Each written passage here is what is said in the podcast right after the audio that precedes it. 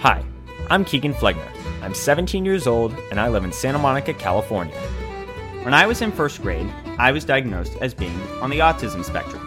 Since that time, sports have played a huge role in changing my life. So I want to show the world how all kinds of sports can help all kinds of people with all kinds of mental and emotional challenges.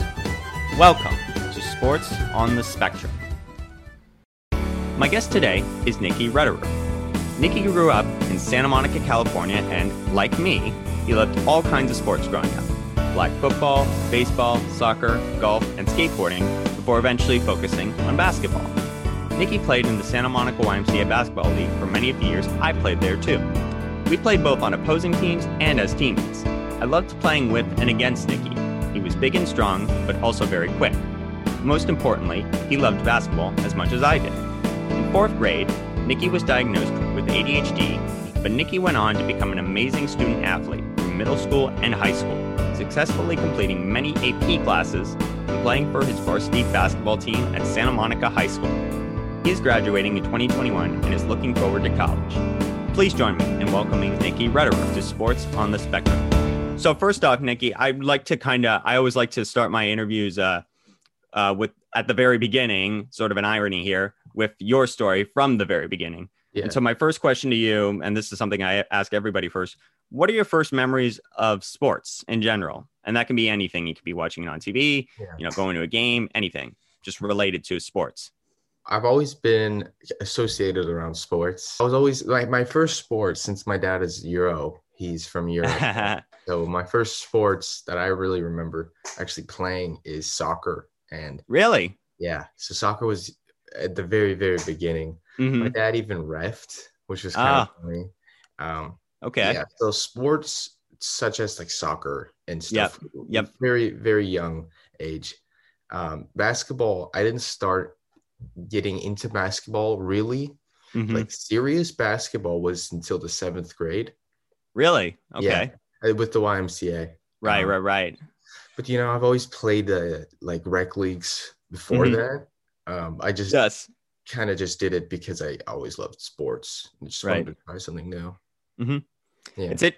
Yeah, it's it's interesting actually. This is another weird irony here. My first sport also it was not basketball actually. Like you, it was actually soccer. Mm-hmm. And now, granted, while I started basketball much earlier than you did at the same time, like I think I was mm-hmm. like in elementary school and pretty early in it too. But you know, at the same time, it's it's weird in the sense that my first sport that I remember at least playing was soccer as well. And why what well, I'm not the best player at soccer, especially not today. You know, yeah, it's like I, it's like at the same time, I'll never forget those first memories of sports being with soccer. So yeah, and it's they're also so vivid, my memories. Yes, exactly. I still like, remember my jersey. Yeah. Um, no. Yeah, I, I still remember playing where we played. I still remember actually too. There was this game game we called uh called spaghetti and meatballs, where I, I forget the gist of it and all, but I remember the, the idea was the soccer balls were the meatballs and you had to score or something like that. So you know what? I think that was a pretty um popular idea. Yeah, no, I wouldn't shock I, me. Like that's an easy thing to get uh little kids into playing. So it's yeah. like, you know, I wouldn't be shocked if it's a common trend with other youth soccer coaches. Um, but I guess uh building off of that a little, going into a more of a professional or at least um uh common uh, ground here you know, obviously because you were such a sports fanatic, you rooted for a lot of uh, different teams, I'm sure, who played professionally and players and stuff. And I'd guess I'd ask who, who and what were some of those teams and players, and why was that the case? You know what? I, I as much as I love sports, I'm actually not a huge sports watcher. Okay. And I never had a team growing mm-hmm. up. Right. I always based it off my friend's favorite team. Ha obviously Barcelona and stuff like right, that. Right, right. But I never watched sp- soccer. Mm-hmm. My, I mean, I didn't either, so it's like you're not alone in that regard. Yeah, no, I, like I never collected cards. Mm-hmm. I, I wasn't like that. Right. like have a poster on the wall of a soccer player or soccer team. Right. And it was kind of interesting because as much as I was involved in sports, I never really had a mm-hmm. sports icon until I started playing basketball. Right. So I couldn't I couldn't answer that question. I don't I don't have I didn't hey. I never had a real team to you know listen Yeah, listen, everybody's got their own story, so I'm not ashamed. In fact, I'm very interested, you know, cuz to me it's like every other per every other person in this world, you know, the reason they love sports so much is because they love the the people who play it professionally, you know, and yeah. the teams and stuff. So for you to be such a sports fanatic and yet have nobody or no one person or no single team that you've looked up to your entire life for mm-hmm. that reason, it's like that's really interesting to yeah. me and I think it makes your your story ever more interesting and uh, I guess um uh you know because obviously you didn't uh, you're not that kind of person i guess at the same time your best sports memories specifically for for you they come from what you did and not what other people did and so i guess exactly. I'll use that to lead to my next question which was when you were playing all these different sports you know again i won't go through the list but you know we all know it was long and you know very uh intriguing to be playing so many at once but i guess when you were playing all those sports what was like some of those specific moments uh, that you were proud of or you really liked or just had a lot of fun with? Well, one one of my specific moments that I was really proud of, he said, I was also a kind of like a real big kid growing yep. up. Yes, and, still are now. and I I loved when the coach would place me in the big positions, right? Or like reference me to someone who was big, like mm-hmm. a monster or something. Mm-hmm. And uh, just those little comments I just remember so well. Yes. And, and those kind of like it, it has nothing to do with the sport itself, but it's just like the, the environment that, right that was created that was uh that brings me the most memories. Definitely get why you would feel proud of being known as the big kid and embracing that at the same time. You know, for me, obviously, because you know, obviously I'm not as big as you or as big as uh, a big person would probably be defined as, but at the same time, I was always very happy about my size. You know how I was taller than most mm-hmm. other people I knew who were my age and stuff, and you know bigger and stuff like that. And I always felt proud of that. And while maybe I didn't always utilize it in the best ways, at the same time, I I always knew it was something to be proud of. So I'm yeah. pleased you felt the same way.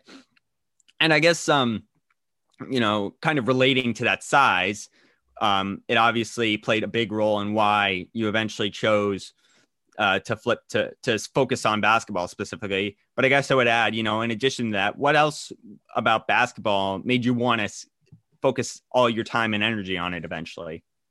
Well, I had a very good eye-hand coordination. That's very and, important.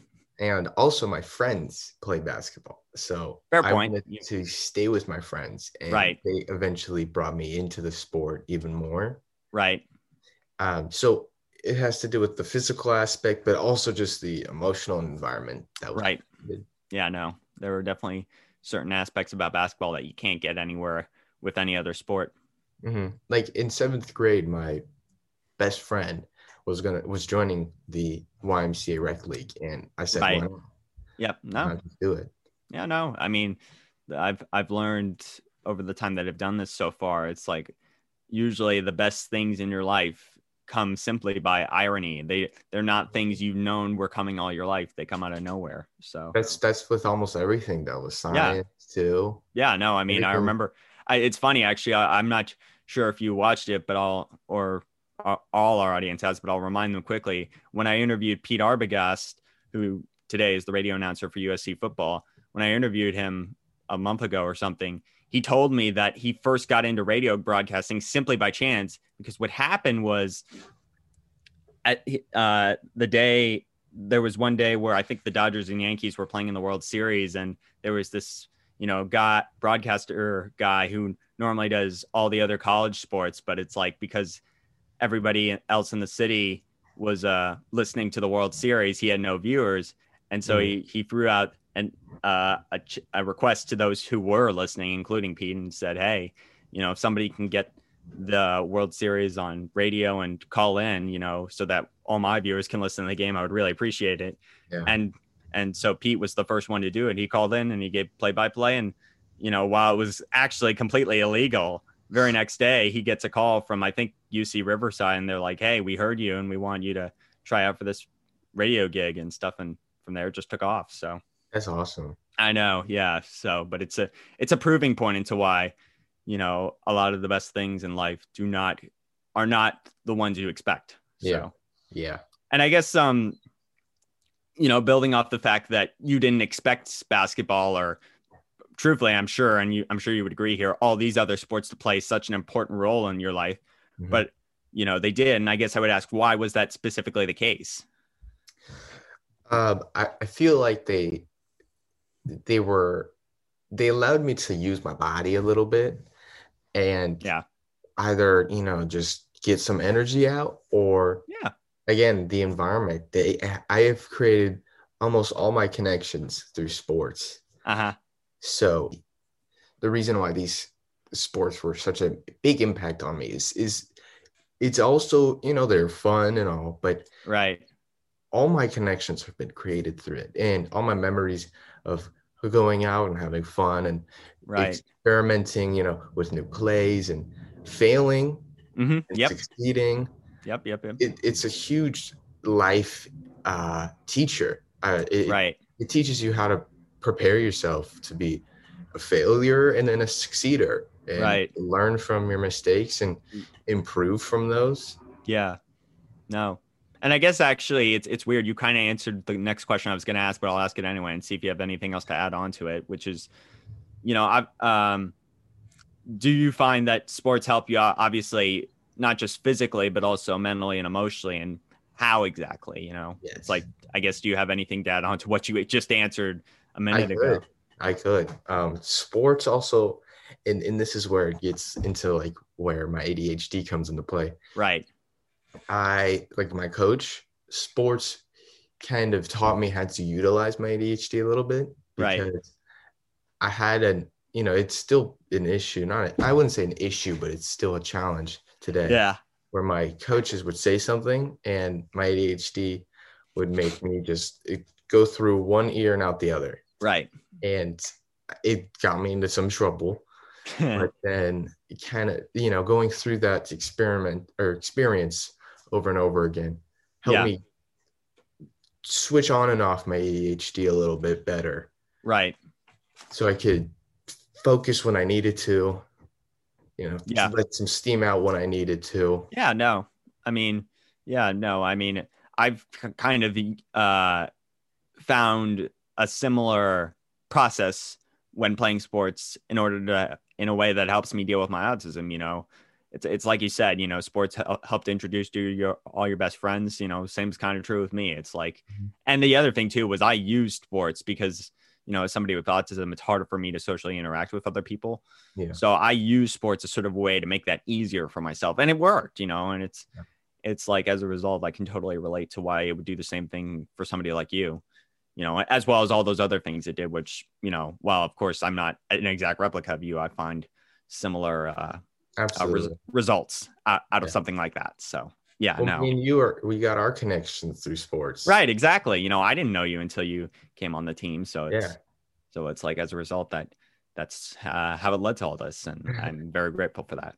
But um I guess actually um building off of that, we'll I'll go more I'll focus now some of my questions more on that specific time span when we were both uh at the Wiley because obviously it played such a huge role in both of our lives. But before we do that, I'd like to give a shout out to one of our sponsors. Do you own a classic Mustang, Corvette, Camaro, or Chevelle from the 1960s or 70s? Does the clock in your dash keep accurate time? Do you want to get a new clock for your car, but you don't want to pay $200, $300, or even $500 for a new clock? Well, then go to impactautopartsstore.com for a brand new quartz clock that looks identical to the original and is powered by a single double A battery all at prices less than half that of a restored clock or a reproduction. Go to the website, impactautopartsstore.com, and keep on cruising. And so now, actually, I want to, um, you know, like I said earlier, focus more on the time we spent together playing at the Wiley. You know, I've, you know, and like I mentioned earlier, and I'll say it again, and my audience can, I'm sure, understand this themselves. Uh, a lot, a lot of the guests I've interviewed, part of the reason I've done it is because they played a critical role in the development and building of the Y League. Like I interviewed Pete, who who I mentioned earlier, both does USC football radio, but also was the creator of that league. And then I mm-hmm. also interviewed uh, Matthias James, who was one of the key members in its, you know, and how it ran, and and he was also one of its long time tenured coaches and referees and stuff like that. Yeah. And um, you, in addition to me, were also one of its longest tenured players. And so, as a result of that, you know, I think we can both share a lot of memories and a lot of learning experiences from something like that. And, you know, I would just like to say, too, you know, for both of us, and I'm sure you would agree here, the league acted as like, and it is sort of an escape, or mm. I, I don't, I, I guess that's accurate, you know, but it was like, it was a place where we could, you know, chill out. And it's like you said, it introduced us to our friends, you know, including each other. And it's like, as a result, we were able to find a place where we could have fun, you know, enjoy everybody else's presence, you know, play a game we loved, all that stuff, you know. kids. Right, exactly. We could be kids. That's that's perfect, you know. And I actually before I get into anything else, I want to show you something actually. I have a picture from w- one of the years where we were on the same team together. And uh, for our listening audience, I will uh, I will um, try and uh, describe this as best I can. Basically, it's a picture of uh, one of the teams where we were the same member, and we have Nikki on one side here, standing next to my dad, who's the coach, and then we have me on the other side here, just standing here, and with all our other teammates. And yeah, and I think we won the championship that year too. So that was a, a championship winning team right there. And we had but, Drew uh, and Miguel. Yeah, yeah, no, we had there were. I, I still remember some of those other guys in that picture uh, too. really good friends with Drew. Yeah, no, I mean, and some of these guys, yeah, we still know pretty well. So it's like at the same time, it's not even just you know uh, what uh, happened then; it's what happens now too that mm-hmm. matters from that. And uh, I guess I'll first ask you before. So, well, since I've already done it myself, I'll I guess I'll ask you now what uh, you took away from that experience you know? What are your favorite memories? And also just maybe how you got involved in it too in the first place. I know you kind of uh, referenced that but i guess maybe describe it a little more. Is this for the ymca yes, yes. okay. Yeah. Um so basically to to begin on on my ymca experience my friend who had absolutely no experience with basketball mm-hmm. me who had a few years of Marvis Rec League experience basketball for when I was like 10, maybe 10. Right. kind of going into this league for the mm-hmm. first time, not knowing anybody was, you know, not knowing anybody. Mm-hmm. But we finally came to the conclusion that some of our friends who we were unaware of were actually joining the team as yeah. also because, you know, they saw us joining. And mm-hmm. so, but the experience of staying in the YMCA um, you know, like Steve and stuff. I've created right. like I mean, these are lifelong connections. Yeah. And right. They've all I mean, they these are the people who also reached out with better people to train me. Right. So the YMCA was kind of like a portal between right. my uh interests in basketball and serious right. interests. Right.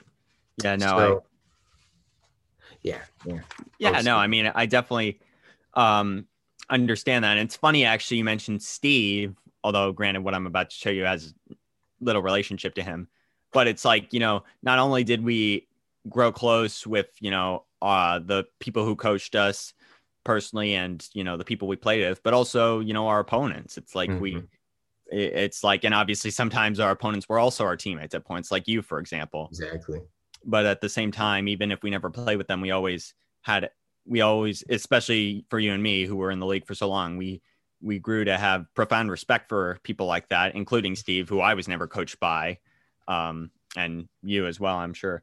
Mm-hmm. Um, but uh, I, I just like to bring out, and for our, the audience members who have listened before, they'll they'll uh, remember this. But there was one period where the Y decided over summertime uh, a couple years ago to bring in all the best players who were in the league, which included you and me, and put them together to create one kind of super team, if you want to put it accurately, somewhat at least, and play against uh, play as sort of a travel team. And so, as a result of that, you and me got to play both together, but also with all these other guys who were, exactly. you know, previous opponents, or it's like who were all just good players and stuff. And first year, obviously, we were really good. Um, and, uh, you know, it was nice being all. But then um, after that, I remember you had to leave because you were too old at that point to stay yeah. in the league. But then I, at the same time, because I was young enough, I stayed. But then at the same time, very next year, I play with other guys, some of the same, some new. But I remember what happened, and here's the picture, and I have a picture to show it here, or a proof, I guess, is um, my dad, who was the coach both years, um, he decided to bring you back, not as a player, but actually as a coach that time. Mm-hmm. And so the picture I got in front of me right now is sort of similar to that first one I showed you, except this time, while I'm still a player in this picture, you're actually sitting in the corner as a coach right there. Yeah. And I just remember that was really interesting. And I remember actually he when he first proposed the idea to me, I was like, dude, that's an amazing idea, you know? because it's like before n- n- nothing had really ever been done like that. I think you were probably actually the first ever former player to actually come back as a coach Yeah. in some way, shape, or form. So it's like, you know, I think that's what made it so interesting. But I guess um kind of, you know, um putting that uh using that to ask my next question in a way, how do you feel exactly that that league after all those years, which included that, um, you know, how do you feel that it changed you as a person and as an athlete? And, you know, how did it prepare you for what was ahead, specifically, you know, playing, ba- continuing to play basketball in high school this time? Yeah. Well, the league, um, it showed me what I needed to improve on, which is Right. like, which is which is a big thing. Right. Uh, I thought I was, you know, before the league, I was like, I'm I'm so confident I'm going to make the high school team. right. And then once you actually start experiencing the sport, you're like, damn, I need I know. I need to I need to improve. Yep. And um but not only that, my like people like Steve gave me confidence that I could improve. They Right. were kind of like, you're gonna be nobody. You're not gonna Mhm. be anybody. You're they're like, you're gonna be a great player. You're gonna be a great player. You, however, you do need to improve on so and so. Right. So it's like const- a good constructive, cr- good constructive criticism, but Right. also just giving me the experience to step Yeah. Mm-hmm. set foot on a court before the big the big court you know what i'm saying Yeah. No, I mean, I definitely sort of found the that to be a similar takeaway. Although at the same time, uh, I did not incur the same result that you did at, at because of all it. So that part was a little frustrating. yeah but you know at the same time i totally get what you're saying there you know um and i guess um i'll quickly throw out a uh sort of an add-on in a way you know. What like i guess maybe i'll ask this you know what did the league do uh for you in terms of how it uh impacted the rest of your life basically? Not just ba- basketball but like life in general. Hmm huh. This that's a really good question because there's there's so many things yeah. this is a question where it's like you you know the answer exists you just don't know how to put it. Uh-huh. And i feel like i've said this this answer to this i'm sure. But- but like obviously uh connections but right. most importantly it, i think it helped me subconsciously. Mhm. I don't think I quite know what it Mhm. has done to me, but right. obviously there are lessons that I have learned right that I probably wouldn't have learned somewhere else, right um, and and experiences that taught me a lot Right. of things that I probably wouldn't have learned somewhere else, like probably uh, how to be an actual good teammate. hmm I don't think you're really aware of that when it happens. right I don't think I was. Right. Um, but it's how to participate with other people and to make one team become one mind. I think the YMCA did a really good job at that. right. And that's that's somewhere you that's that's only something you can learn through experience. You can't just right. Yeah no. And i guess maybe i could phrase this a little differently if it if it brings anything else to your head. Maybe i'll ask what would what do you think your life would be like without this? Uh-huh. like I what feel like- would what would you not have I would not have so much uh, at high school, especially. I definitely would not be part of the high school team. there you go I wouldn't have probably my best friends because all my friends are playing basketball and right we go always we my friends and I got connected and grew our connection through basketball. right So I, I wouldn't have that. And as a result, I, I I don't know how many other domino dominoes would have fallen. Right. You know. Yeah. No.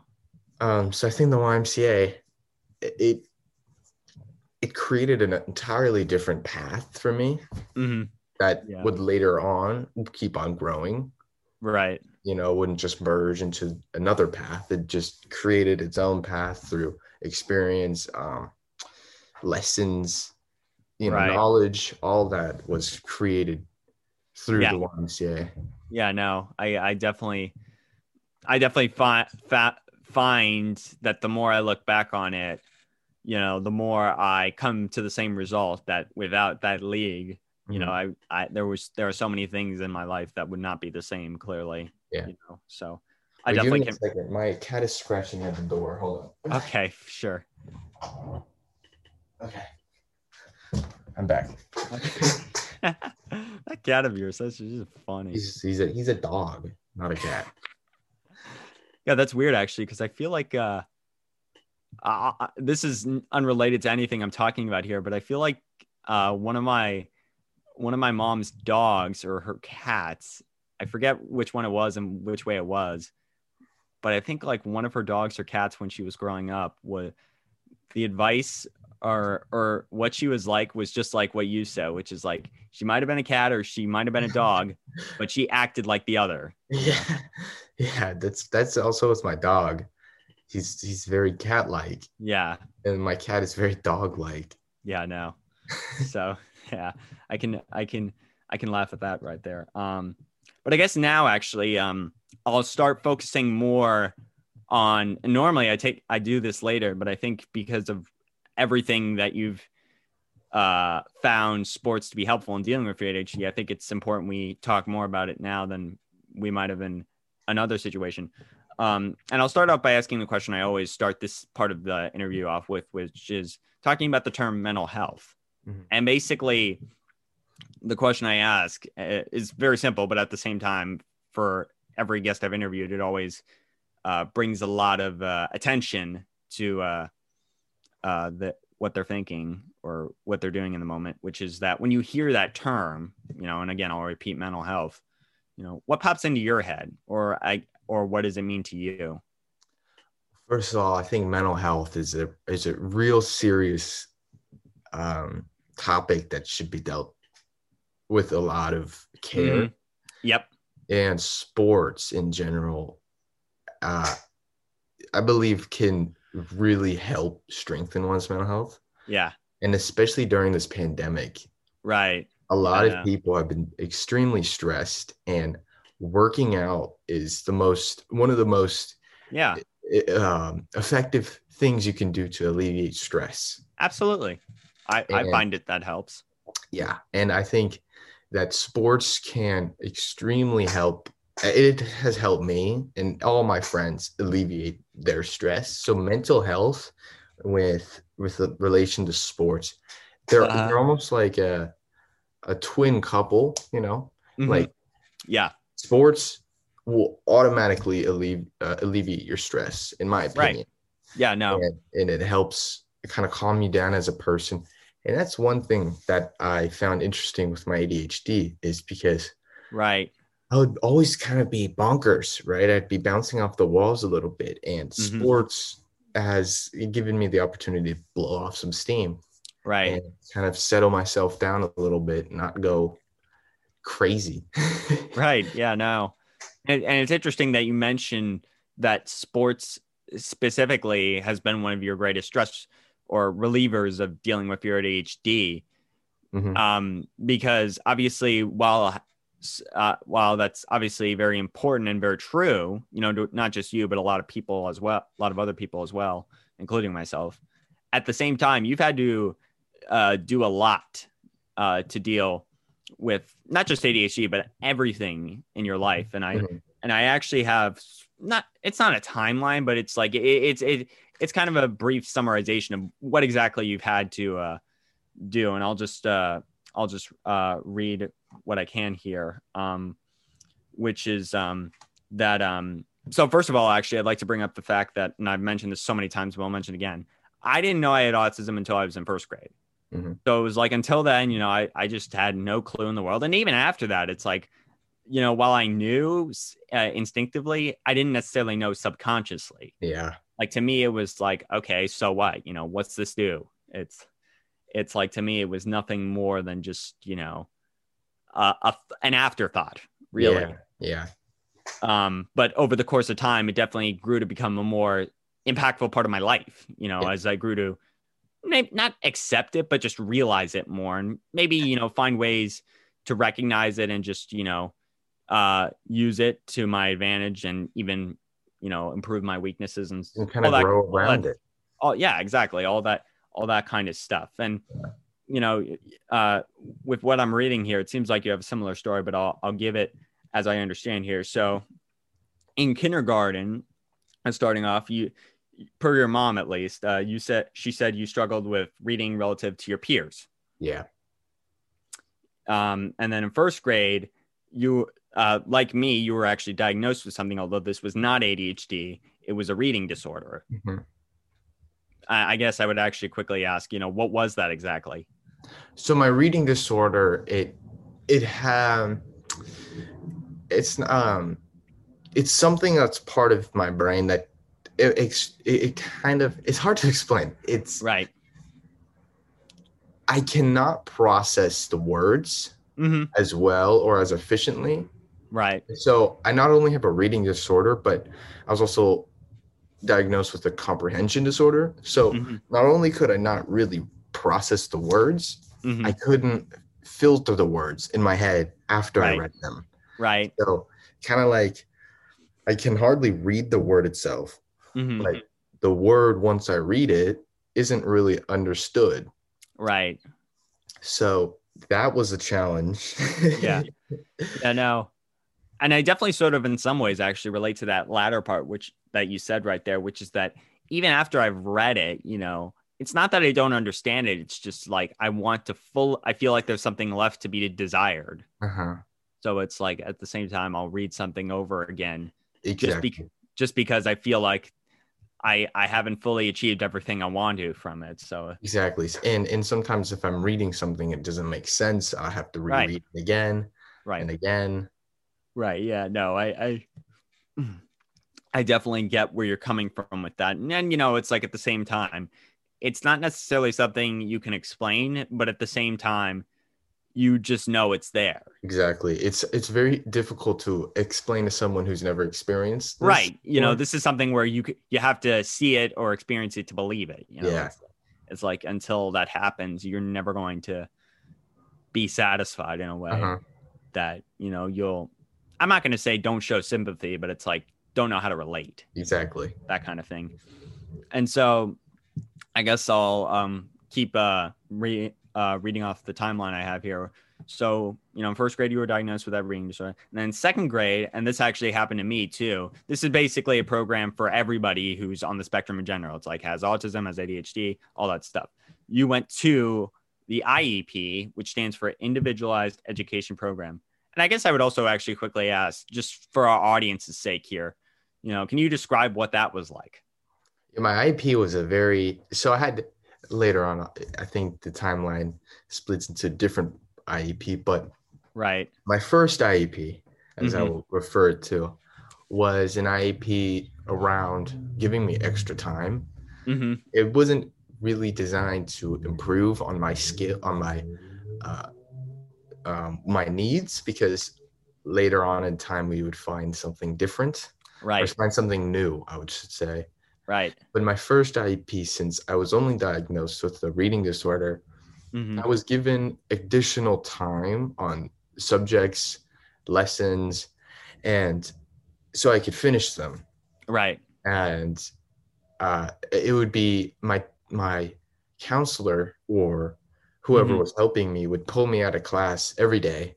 Right. Sit me down somewhere and we would just do the lesson plan. I would always mm-hmm. take my tests in a different room so right. I could finish them. I would always yeah study in a different room or just do an assignment in a different room outside of the the uh, classroom because I was always at a different place at a different pace. Right and my teachers was, would also give me different lessons lessons mm-hmm. that would be easier for me to complete right and that's yeah, no. yeah, that's how it was. That's how it first looked. Mhm. My first IEP. Right. Yeah, no, I mean, I obviously did not have an identical experience, but at the same time, there were definitely aspects like being pulled out to take tests in a different room Mhm. that I uh, had a, a similar experience with. And, you know, it's not that I didn't appreciate that. You know, it's, it's just like these are things that you don't necessarily take into account until later in life. You know? Exactly. I had I had no idea that this was kind of only me who was doing. Right. Yeah, no. I just thought it was. Because they're so young, you know, it's like, and you don't care really about that stuff at the same time. My head's associated with sports at the time. You know. Yes, exactly. uh, no, exactly, definitely. Yeah, like I'm more worried about how the Clippers are going to win the championship and how I'm going to uh, win this test or whatever. Do really exactly. well. it. So, exactly. yeah, but um, I guess uh, moving forward uh, on the timeline, uh, now in fourth grade, and I mentioned this earlier to our audience, but I'll remind them again. It was in fourth grade that you were finally diagnosed with ADHD. Mhm. And, uh, and I'll quickly actually also um I, I I think I mentioned this in my previous episode with Kurt Schwengel, but for those of us who didn't listen, I'll repeat it again. ADHD is one of the most common de- neurodevelopmental disorders of childhood. Is usually first diagnosed in childhood and often lasts into adulthood.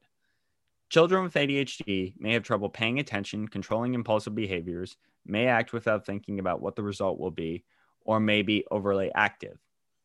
And so I guess maybe actually I'll I'll quickly ask, and you don't necessarily have to have an answer because I wouldn't have one to my kind of question here, which is when you first found out about that, what was your reaction? It was a very. uh it, it brought a lot of weight off my shoulder Okay. because my family and I finally understood what Right. was needed. Yeah, no. Um, it's kind of like we were sorting through a whole box of junk before and not f- understanding what we needed to find. Right. And once I was finally diagnosed, it's kind of like that key that you found Yeah. in that junk drawer, Right. and it's it just we could finally figure out what we needed to do hmm to to go forth. Yeah. Yeah. And, and actually, spe- uh, speaking of knowing how to go forth, then uh, the very next year in fifth grade, it says here that you began prescription medication for Mhm. ADHD.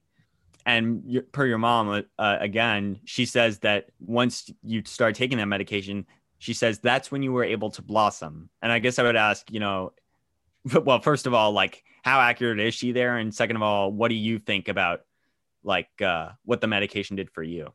I think the medication actually saved my life in a lot of ways. Okay.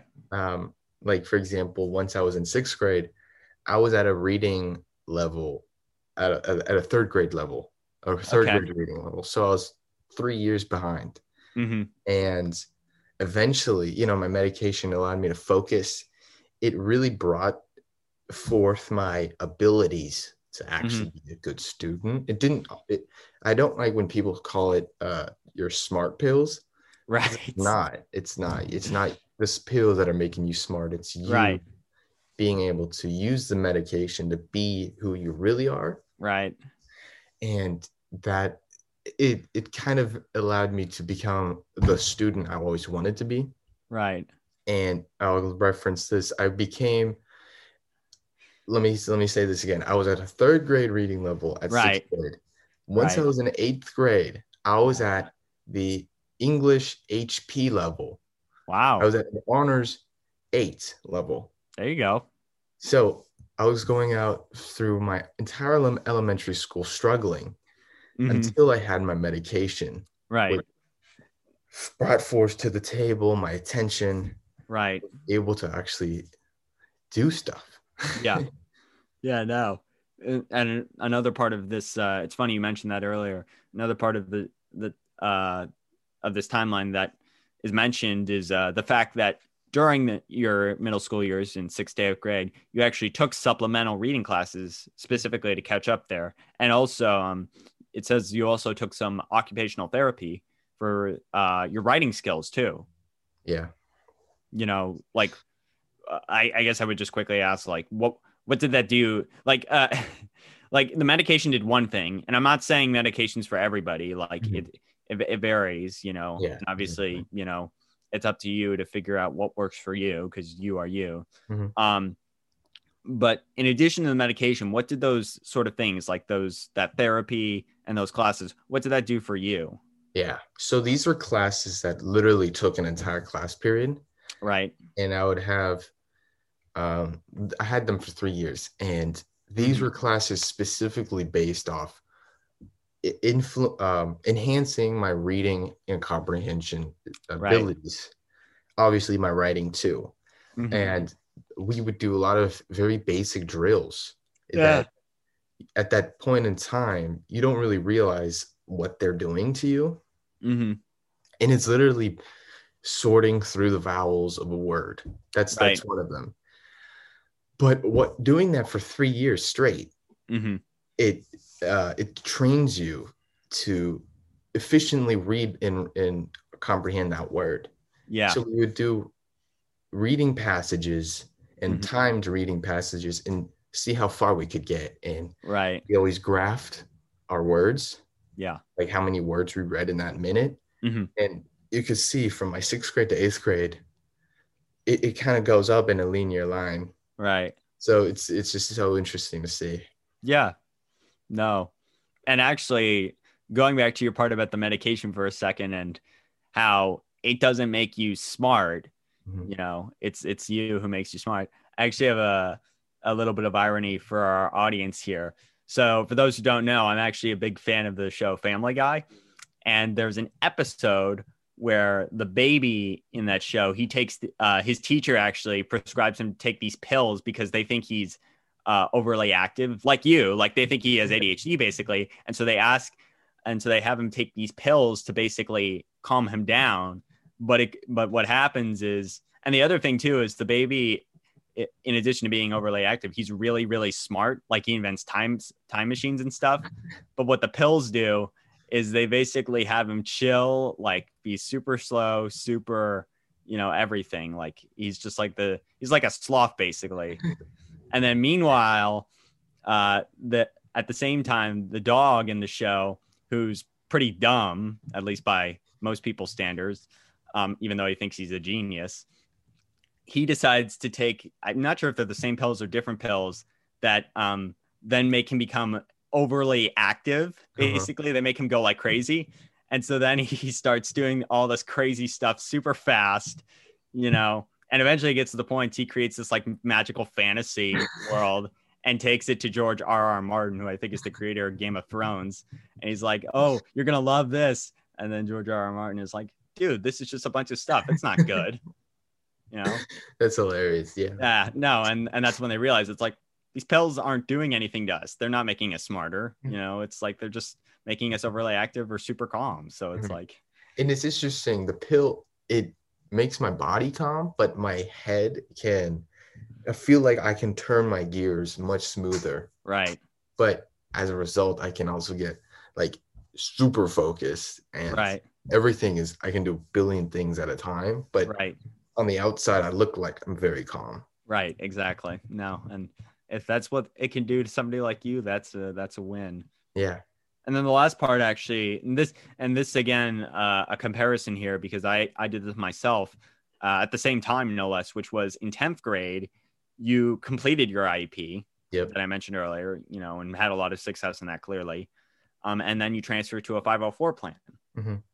which is something I did too because while I wasn't necessarily as invested in IEP as you were, at the same time I I I figured out basically that I was going to need some assistance because I was you know struggling to complete tests and stuff like that just because I didn't have enough time and stuff, and so I transferred to the 504, and you know since then it's played a huge role in giving me more time. And I guess I would add, you know, what did that do for you as well, in addition to what it did for me? Yeah. Yeah. Really quickly before I state that, I just want to say that in fifth grade, I I I, I got a new IEP. I was Okay, given a new IEP because I figured out, or I was diagnosed right, with right, ADHD. right, And so in fifth and tenth grade, I then graduated out of that one. right, And what that did to me, it because graduating out of your IEP is something that isn't very common. right, And it's also in college, you're not given an IEP. You're only given a 504, Right. which if people don't know, it's you're just giving additional time. Right. Yeah. Like it's just basically it's like a it's I'm not gonna it's it's not a like a uh, a free pass or anything like that because it's designed for people like you and me who actually need it because it, we're in some way developmentally challenged or not in a way that affects how we perform academically. Yeah. But you know what it does basically is it gives us tricks to help us deal with that. Is Mhm. the way I'd put it. Yeah, exactly. And what that did for me is it it just brought to the table. It showed me how much I I I my my abilities that I am mm-hmm. not who I previously thought I was as a kid. Right. You know, thinking I was kind of like the the bottom of the barrel before mm-hmm. I was put on this IEP program. right. I, just graduating out of this kind of gave me a moral boost, right? You can you Mhm. could say it's yeah. No. wow, I, I really did that. I completed something that affected my life for decades. Well, I'm sorry, not decades, because I'm not.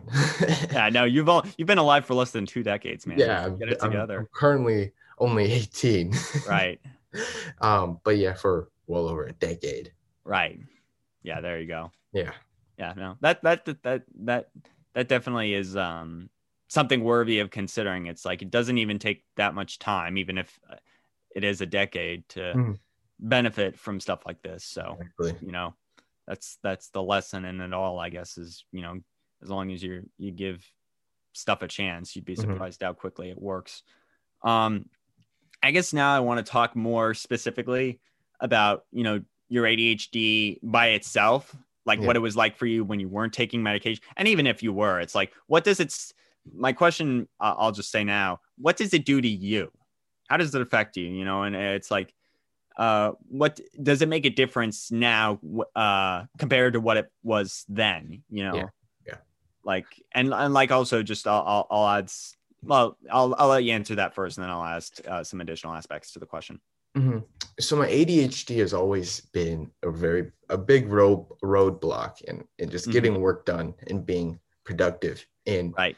Today, since I'm a little more mature, I Mhm. hope Yeah. than I was. all do. Um, and since I've actually been influenced by my medication, I I know what to do Right. to, to better deal with my ADHD, especially when I'm not on my meds. But uh, taking not taking my meds, it's very difficult still.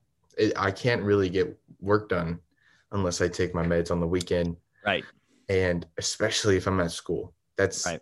It's just it's a painful experience just sitting in class when I know that it's a very important class. I know that I have the ability to take notes. I'm just out of it. Yep. No, I, My I head is out of it. yeah. Yeah. Those, there's nothing you hate more than uh, things like that, that you know you can control, you just can't control At the moment, yeah. at the moment. Yeah. No, it's like, it's like you, you know, everything you need to do, you just don't have the tools to do it. And it's kind of like it's just like my head is out of the game. Right. My I'm not focused at all on the class. It's kind of like I just want to be on my phone, play games, Yeah. and do some sports. Yeah.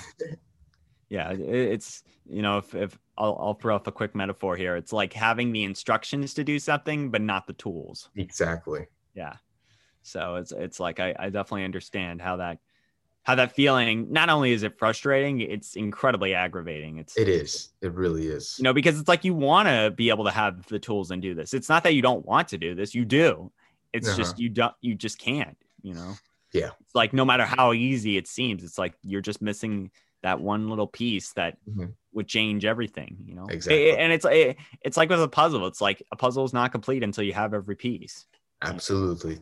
And that's the, the yes, yes, absolutely. And that's where that medication comes in for me. It completes the puzzle. right exactly yeah no definitely um i guess i would add on now you know it's like obviously the medication is something you do all the time you've made that clear but it's like you know how often necessarily at least based on what you know how often do you think your adhd um uh comes up and also like are there any specific scenarios in which it might, might be more prevalent you Yeah. know?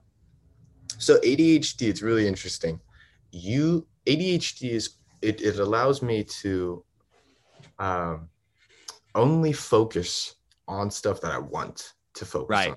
So in class, obviously most kids don't want to be in school. So Mhm.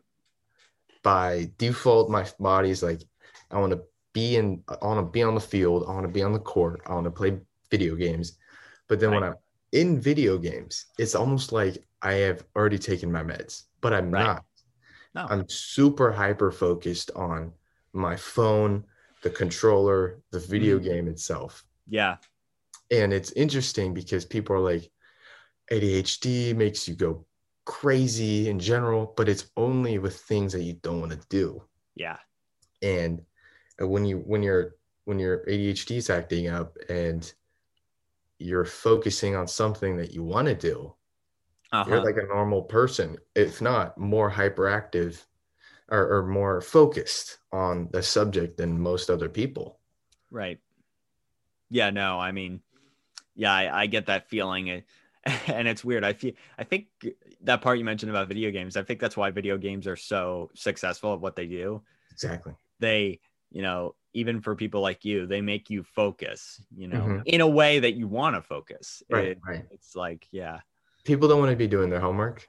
no, no, they don't. They want to, you know, be on their phone, be on their, you know, console, just playing video games. It's, it's, it's like, and when you're playing video games, they focus, you know, because they want to focus. Exactly. And So- and really quickly, I just want to add on. I I cannot be in sports with my meds active. Really? Yeah, my Why, why is that the case? for me, it's um I kind of use my ADHD as an advantage because I'm hyperactive. I'm hyper focused on the Right. sport and nothing else. I'm my body is uh moving like crazy. I'm ready to pump up some steam Uh, and again i'm using it to my advantage i'm right. focusing on the court but that, that that could also be an issue because i may not focus on the coach which is another thing like i'm focused on playing the game i Right. don't i don't want to hear any in- instructions Yeah. Okay. You know, I, I can understand that. Like, you know, it's like for me, I don't wear my glasses when I go playing basketball because it's like, you know, they're just going to keep falling off anyway. So it's, it's, it's kind of like a case where it's like you know uh, it, it's a case where it's like this things like this work for everything else except that you know? That's why i wear contacts. Yes i've not tried contacts yet but we'll see you know? Those are Um, lifesavers. what? Those are lifesavers. Well i appreciate that or i'm happy that you consider them lifesavers you know? Yeah but we we all make our own choices. Um um but i guess um i'll ask a sort of a different kind of question now. This focuses more on um uh how other how you feel about other people knowing about this. Like this it, this question kind of i think relates to what we're doing right now which is you know how do you um tell other people that you have adhd do you do it proactively? Do you only do it when you're asked? Do you not? You know it's like uh uh what is it uh what does it mean to you to let other people know that you have adhd and you know i guess i would also ask like in the times that you've done it what what are maybe some common trends you see from people who react Yeah. know? Yeah. So if um I, I really only just say it when I need to, or Right. in the case that you know someone is a, a really good friend of mine, Right. close to me, and I'll I'll just ex- explain to them what it is. But usually people will notice it a little Mhm. bit, and Yeah. then I'll have to kind of uh, elaborate a little bit. Mhm. Um, so my friends, for example, have always been friends. I've always been friends with them since elementary school right but really really good friends since uh, since high school and Yeah. they've they've always noticed my um i mean ADHD come up Right. a little bit Yeah, yeah. I mean, it's interesting for me. If I'll just cut you off for a second. I actually did not know you had ADHD until uh, a couple weeks ago. oh really Yeah, no, and, I, and I'm not offended in any way. Yeah, it's just you know, it, it's it, I I guess maybe it's more of a show as to how well stuff like the medication works for you yeah yeah and sports. You know, yeah no i think my sports can kind of hide it a little bit because i'm focused on Right. sport It's- Exactly. i'm actually focused right?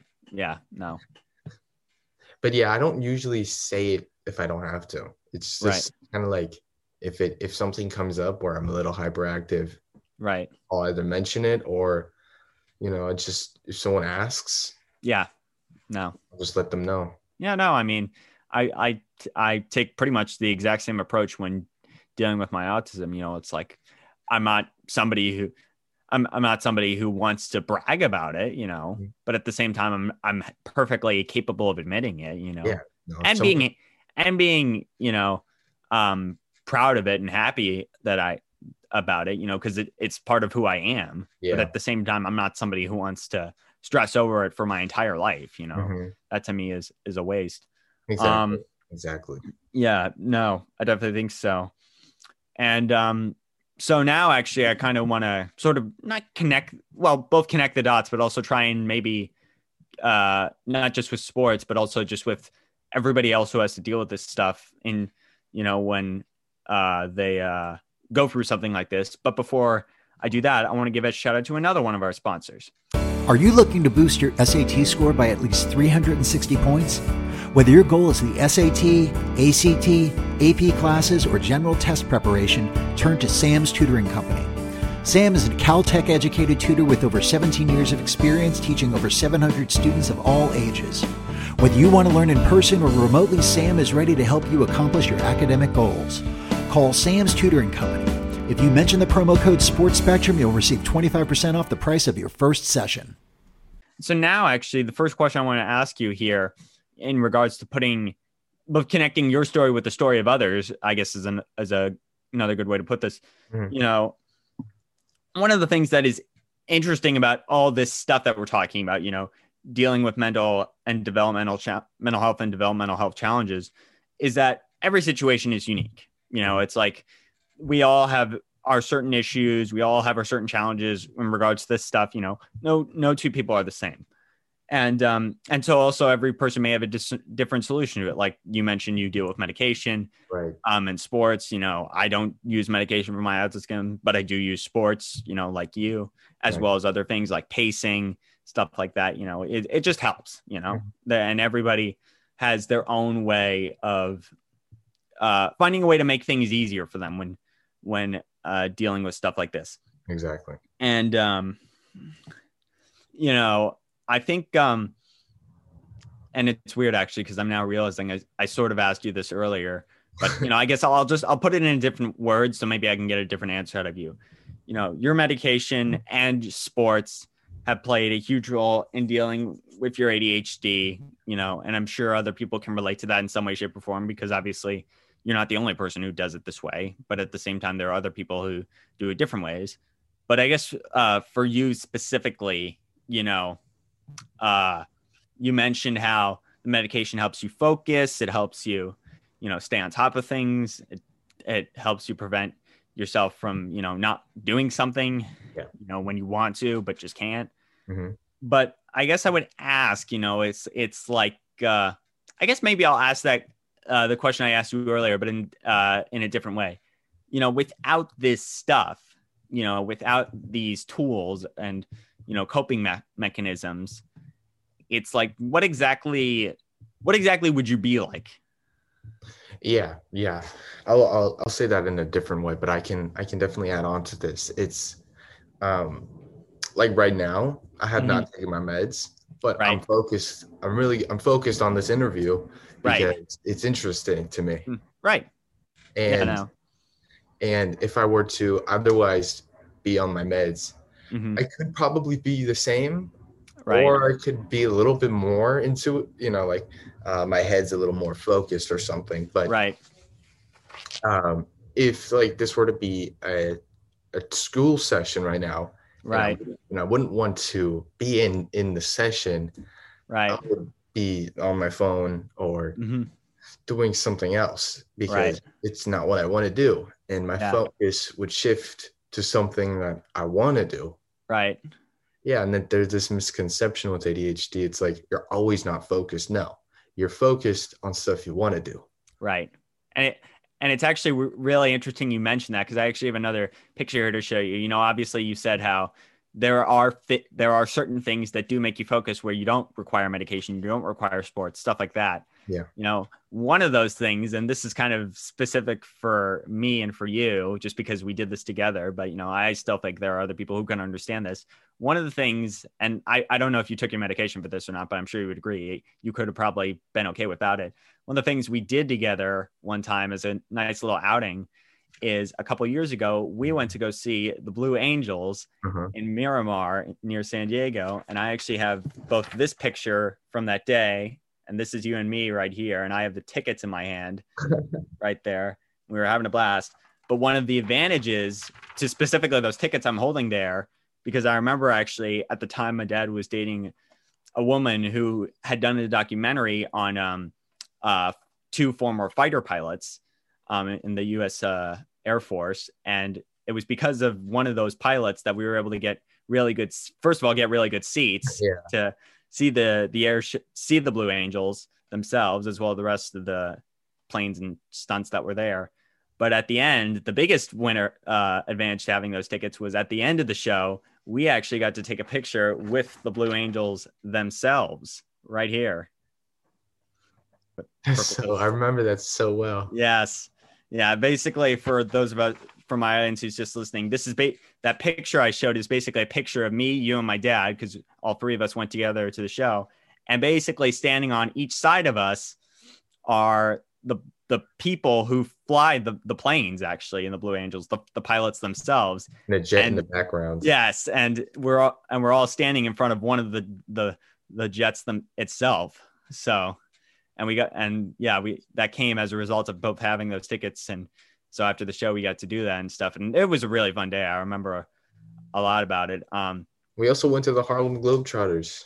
yes, yes, that was another thing. I do not have pictures from that, but I do remember that. Yes, we also got We to have- go I see. have a video of one Yes. of the men taking your spoon. No, no, Yeah. taking your straw. Yeah, well, I'll, I'll just say it myself because I remember it perfectly. Another thing we did one time was we went to go see the Harlem Globetrotters, and we got re- and once again, although this was just a result of my grandmother willing to spend the money, was we got some really good seats right near the court. And one of the things for those who have not seen them, one of the things they like to do is they like to have fun off the court as well. So like they'll like to go into the audience, get the crowd involved and stuff. And what happened was one of the guys, he um he first went behind us and got somebody's pizza and literally ate a piece off of it without his consent whatsoever, you know. And so then he comes walking around the back and you know, at first I'm not I don't uh I'm not thinking twice about it. I'm just amazed by the fact he's so close to us. You know, that to me is the the coolest thing ever. And then and you know, while he's doing that, I have the soda in my hand because I'm I'm I'm drinking it, and out of nowhere, he just comes around and comes right towards me and just snatches the soda right out of my hands. And I'm speechless that uh, when that happens. I, I I can't say anything, you know. And I wasn't upset or anything. I was just laughing. I was just like, "Why did you do that?" You know. And he just takes a sip and he's like, "Sorry, I, sorry if I spit on it and all." No. That would not be accepted for today. No. Uh, yes, yes, you're right. Actually, yes, yeah, no. But at the time, I, I just, I was laughing, you know, so hard. And and, and yes, you're right. You did get a video of that. I remember. Yeah, no, and yeah, that was uh that was hilarious. But once again, I think that's another example. You know, trying to bring all this back to what I mentioned in the first place, which is that these are things that it's like, while you know there are other things like being in school that you need your medication for you know and and stuff like that as well as other people who deal with this stuff at the same time there are other things that aside from medication aside from playing sports or just experiences in general where it's like you don't need that stuff to have a good time you know or be focused or stuff because uh, you know i think that's the wonder of everything is like there are certain things in this world it's it's like finding your purpose it's like there are certain things you're just destined to like or destined Yeah. to do yeah. you know and it's like you don't need uh to uh help to do it or to enjoy it and stuff and Mhm.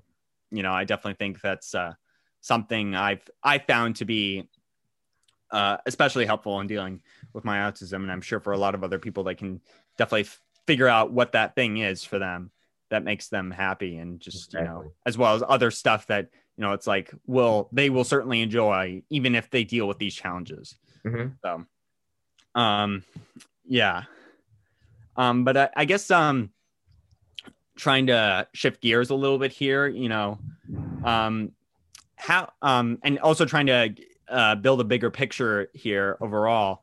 How exactly did stuff like sports um, and you know taking this medication and stuff? How exactly? Um, well, I guess I'll actually take a forget the medication part because I actually want to focus on sports here. How exactly did sports help you better understand and address your challenges with ADHD? Because we actually haven't talked about that that much. Mm-hmm. So ADHD, basically, um, I always my parents always knew that I was a little more active and hyper hyperactive than a lot of the other kids. Right.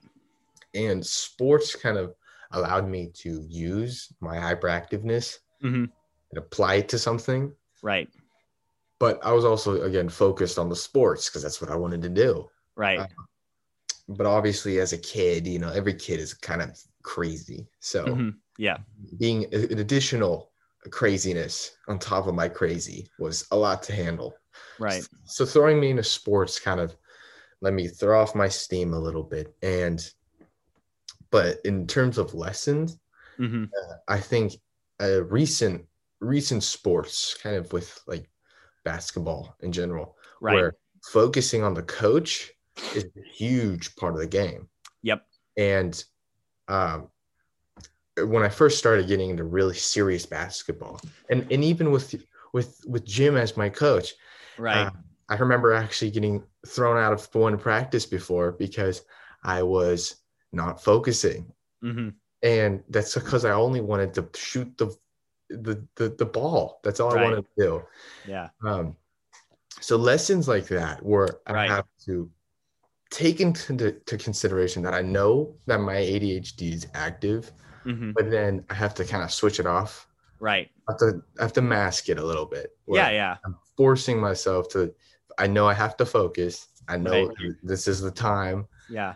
And it's important, and it's right. an important time to focus. So sports definitely 100% taught me a little bit better mm-hmm. how to how to do that. Yeah. No, it, it's it, it, it's to me I'll, I'll bring up a quick analogy here it's like when dealing with uh taking the last shot in a game it's like is this you know you in your mind you really want to do it but at the same time you don't know necessarily if you can do it you know? yeah and it's and it's like at the same time you've got to ask yourself the question am i capable of this and you know what do i need to do to be capable of it it's Mhm. it's like these are the things you need to realize often on the fly no less like you know Yeah. i've i i totally agree in the sense that there have been moments in my life where i've had to you know in your words mask my autism just because i knew what the situation i was in at the time was very important and that it would not help me in any way if i showed off my autism hmm and so while obviously that's not easy to do, you know, I'm not saying any of this is easy. At the same time, I think it's a true testament to it basically in, in some ways actually this might be this might be one of the benefits of having to deal with this stuff. It makes you realize just how much you want something. You know? exactly you know it's like for other people it's like it's it's as hard as ever to know if they really want something because they they don't have any uh stick to measure exactly but for us it's like if we have the capacity to not ignore but like you know like you said um do uh make an effort to you know hide our our uh ADHD or autism or whatever to somebody or something that matters or for that per- reason. It's like then we know it's like okay maybe this is something actually that's worth worth our time and our energy because it, it's clear we're willing to do this for it.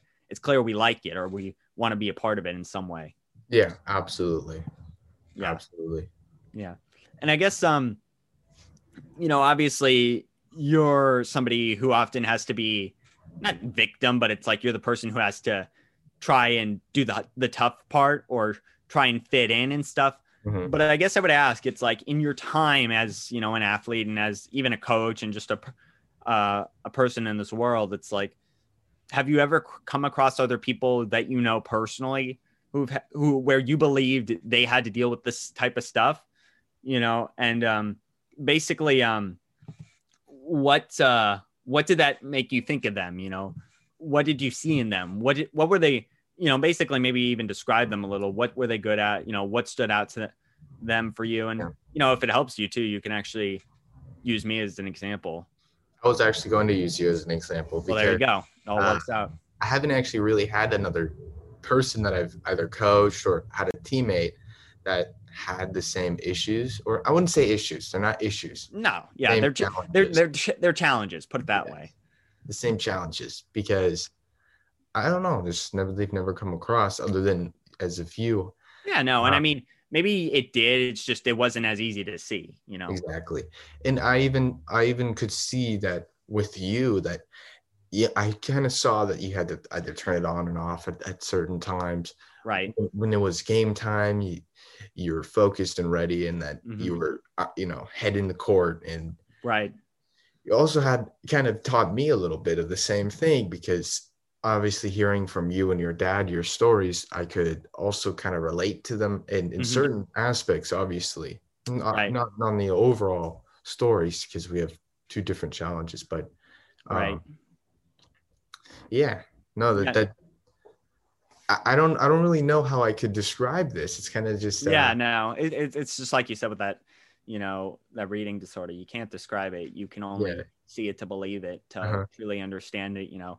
And it's interesting too, actually, because I I agree with you in the sense that I'm almost two different people when I'm on and off the court. Like when Mm-hmm. I'm on the court, I'm locked in, and like you know, uh, in some ways, I'm maybe the meanest guy you could meet. yeah you know, whether you're my opponent or my teammate, just because it's like I so I so want to do well, I so want to win. It's like it's all One all that all that stuff. You know, it's like it's like it's at the top of my brain when I'm in a game, but like when I'm off the court, you know, it's like I'm one of the nicest guys you can meet. It's just like yeah, Yeah, and I and I kind of wanted to copy that a little bit. I remember that. It's Yeah. it's uh for me, look having someone, you know, having someone who who's in your environment that that you can look up to in a sense, hmm uh, gives you a sort of motivation to be better as a person, and right, to- like as a better, in this instant, a better um, teammate. hmm And seeing you turn into a, a more efficient player when it was time to become a more efficient player kind of made Mm-hmm. right, me want to become sort Yeah. of like that yeah, and it teaches you how to Mhm. become yeah. just like that a more efficient player Yeah. I guess what I before I move on, I would quickly um, just add another aspect to this. It's like maybe could you potentially list off any of the specifics, you know, just to maybe give our audience kind of a uh, an idea of what you, what exactly you're they should look for, or maybe what should they should expect, you know, or at least take away from what you had to deal with in a more visual way. yeah um uh, so is this just like with the sports and the adhd or Oh this- yeah, I mean, it, it, it, you know, it can be related to me. It can be related to you. It can be related to sports. It's like just in general. It's like what's what's a good um like what's a more uh what's a way to put this in a picture basically? Like how would you draw illustrate this? how would I illustrate this? I'm gonna try to look look at this in terms of more of a timeline. If you were to illustrate this, it would go from uh you know that's kind of an interesting question. it would go from I would say a high speed car to a car that is more I don't know. Um I would say a high speed car on ice. Okay. through- so like when it tries to stop, it can't stop. yeah. So that's Okay. me. That's me as a as a kid, a, a speeding car slipping out on ice, and then going through a tunnel, and then coming out as a, an electric flying jet. How about that? There you go. Yeah. It's like you it's you're suddenly dirty, super Yeah. nice, yeah. and uh, I have no idea if that's a good. if that's Hey, good- you know, it's not necessarily whether it's good or bad. It's like it's a case where it's like, what does it do specifically? yeah, You know, and it's just like, how can you best address that? You know, Mhm. Because at the same time, you know, the, the most important thing here is this is not something that's your fault yeah, and you shouldn't be blamed for it. But at the same time, you know, it's important to recognize what it does to you and what Mhm. you can do to uh, fix, not fix that per se, but like make it easier, you know? yeah. And all all my entire life experience isn't a, around uh, getting going going. How do I say this? Undoing my challenges. It's you can't just run away from them. Right. It's like I just had to learn how to be a different person, how Mhm. to uh, use my environment a different way Right. outside of the norm hmm to become as and even more efficient. Right. Yeah, no, I, I totally get that. You know, to me, it's always been when, you know, trying to figure out a way to use my autism, autism either, you know, not make it as prevalent or maybe use it more uh, uh, to my advantage. You know, I always try to make it so that it's more efficient in the sense that, you know, either it's harder to recognize it at one single point or maybe it's it's much uh it's much more useful at one single point you know Mhm. it's like you you got to find a way to find the right uh place where everything can work in your favor. And it sometimes it doesn't, and then you still have Yeah. to figure out what what to do. yeah And it, once you once you experience enough of that, you Mhm. can you can learn how to uh, use that for the future because not everything is going to be lined up for you. no It's it's going to be not even for the the average person, and we're going to have to obviously we do work twice as hard just to do the same thing in Right. certain in certain aspects to get Mhm. to get some things done. Right. Is but but over time we learn how to better do that. Yeah. No. It just becomes a norm for us. Yeah no. I, I mean it, again it's like you know it's it's like when learning something like how to play basketball really well. Yeah. it's like to the to the average person like how in the world can you do this? And it's like well you just grow used to it you know? Yeah I mean, it's just and you can't explain it. No no you can't necessarily explain it. It's just natural at, at that point. And it's just like you know hey if you really if this really is uh amazing to you thank you. But at the same time to me it's not you know? Yeah yeah. But it's like at the same time that part doesn't really matter to me as long as i like doing it. Exactly. So you know all right. Well um i guess i'll wrap things up here and ask you the final question i ask all my guests when whenever they come on here and that's that um you know lot obviously there's been a lot of progress made over the years. Like it's a lot easier to talk about this stuff now than it would be even just a couple of a few years ago. And obviously also a lot of progress has been made on how to deal with this stuff you know. Obviously i i mean i bet money probably. It's like if you were if you had to deal with this like 10 or even you know 20 years ago it's like you would not have the same uh exactly. uh, coping mechanisms at your at your disposal. It's like you would have to find different ways, which are obviously not wouldn't be as easy, yeah you know. And as a result, you would just struggle more in general. And so, Mhm. obviously, that makes you living now all the more better. yeah Um, and also, you know, people have gotten a lot better about you know dealing with the stuff, being more open about it. You know, recognizing that it exists. You know, finding ways to um, accept it. You know, and make it an integral part of uh, like humanity itself and society. Yeah. Um, but at the same time, you know, there are still things that we don't know. Mhm. Um, there are still people who don't appreciate this or don't know what it is or how to deal with it and stuff, you know. And that's not their fault again, necessarily. It's just it means they need a little help, Yeah. basically, to find a way to deal with this. And I guess um, I'll ask you to be that help here and um, ask the question, you know, if there's anything you want anybody listening or watching this to uh, take away, you know, the, you know, anything they should carry on with them for the rest of their lives, basically, in relation to everything we've talked about so far, you know, what is that exactly?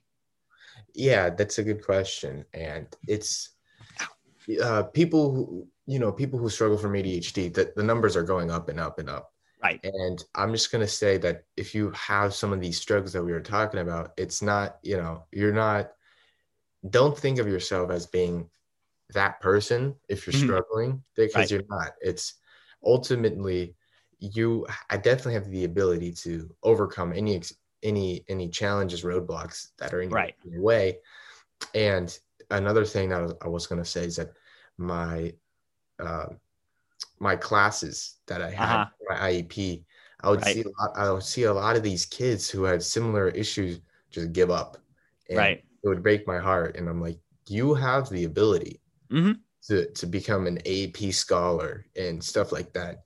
Right. Because I was once like that. I, I once came from the bottom of the barrel to ultimate AP scholar. Right. It's not impossible. It's not. Mhm. And yeah. Now. it's hard to figure out what you need to do at first. It's Right. but to associate yourself with the right materials and, and right environment, it's that's the first step. Right. And everybody has the ability to overcome their roadblocks. hmm Yeah. No, I mean, I've always kept the idea in my head that, you know, at, at least in a realistic sense, you know, there's nothing that I can or cannot do. And that it's really up to me to decide how I choose to run my run my life. You know, it's Mhm. it's like at the end of the day, it's not uh, these challenges that control me. It's me who controls them. Absolutely. I was So- waiting for something like that. well, yeah, I mean, it's like I'll, I appreciate your hints and stuff. So it's like good job on getting it out of me. But you know, at the same time, I'll just say it's it's like you know, there's there's so much uh uh stuff uh that comes from uh you know dealing with autism and dealing with ADHD that I've appreciated and I'm sure you've appreciated too. Uh that um, has helped us in life, probably more actually than the average person does, Yeah. just because again, like I mentioned earlier, they don't deal with this stuff. exactly. As a result, they they, they can't prepare themselves for what's coming, Exactly.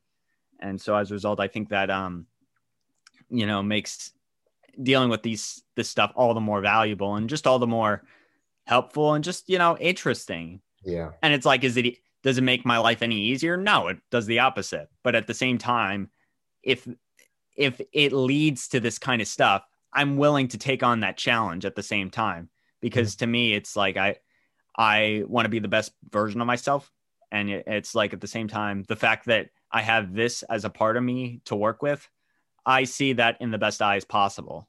Yeah. Yeah. I would totally 100% agree with that. Yeah, no. And I definitely um and I definitely um think at least in your case, you know, for you, given everything we talked about regarding your your story, you know, it's like for you it shares special meaning, I feel almost. Yeah. Because, you know, obviously I'm I'm a case where it's like this stuff is part of my life, but at the same time it doesn't control my life to the very last detail. And I'm not saying this this is what happens for you, but at the same time you've talked about how taking medication every day and you know playing sports so much you know being on a basketball team it's like all this stuff that you see every day in your life it's been so helpful in dealing with something that's constantly been there for you from the very beginning Yeah, absolutely. I, I, you even just said it right there. It's the how it. I've learned from these lessons, hmm but these issues, or not issues, these challenges don't define me.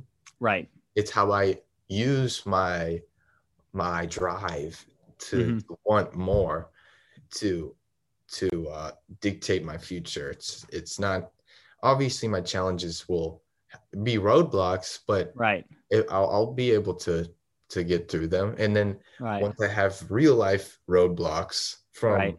outside my control i can more efficiently get through them because i know i know what it's like to get through a roadblock Right. Yeah. And obviously that's led to a lot of accomplishments. And I'm sorry to brag on you here, but I'll just let our audience know now. Nikki has actually been accepted into, I think, like at least 10 schools already and like, you know, getting close to like 15 or stuff. And there's some good schools on that list because I looked and it's like, you know, it, I guess what I'm, I'm leading towards here is like, if you looked at this, this guy's, you know, uh, resume, you know, in terms of what he's done in his life, uh, in terms of academic and you know just life accomplishments you would probably not expect adhd in the first place. But at the same time the fact that you had you were able to do all this with adhd makes it all the more amazing the more the more challenging part though was the reading and comprehension disorder and in Right. multiple of these like when with without my meds or Mm. with my meds my reading comprehension is is the same that's Yeah. just my adhd so that that's also one of the yeah again and it's like hey again if somebody was looking at what you've accomplished they wouldn't expect you they wouldn't suspect you'd have that too and if you told them uh, at least in my case i'd be like oh man This kid is good. Wait, but what about you with your SAT score? Stop it, man. This is my show. I get to control it.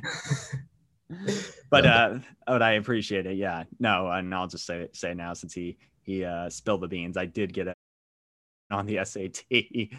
But that's uh, that's some that's unbelievable. I cannot even wrap my head around that. It's just like wow. uh, uh, I'll, I'll I'll just close with this. For our audience, you know, being on the spectrum uh, means you get very good uh, academic performance. we'll just put it that way, okay? You know, if that's what's people, uh, it's going to get people to, uh, you know, appreciate it more. I'll let it be that. even if I, even if in my heart I don't think that's right, but yeah. whatever. Um, but anyway, man, I just want to say thank you for so much for joining us today. You know, please stay in touch with the show, and we'd love to have you on again real soon.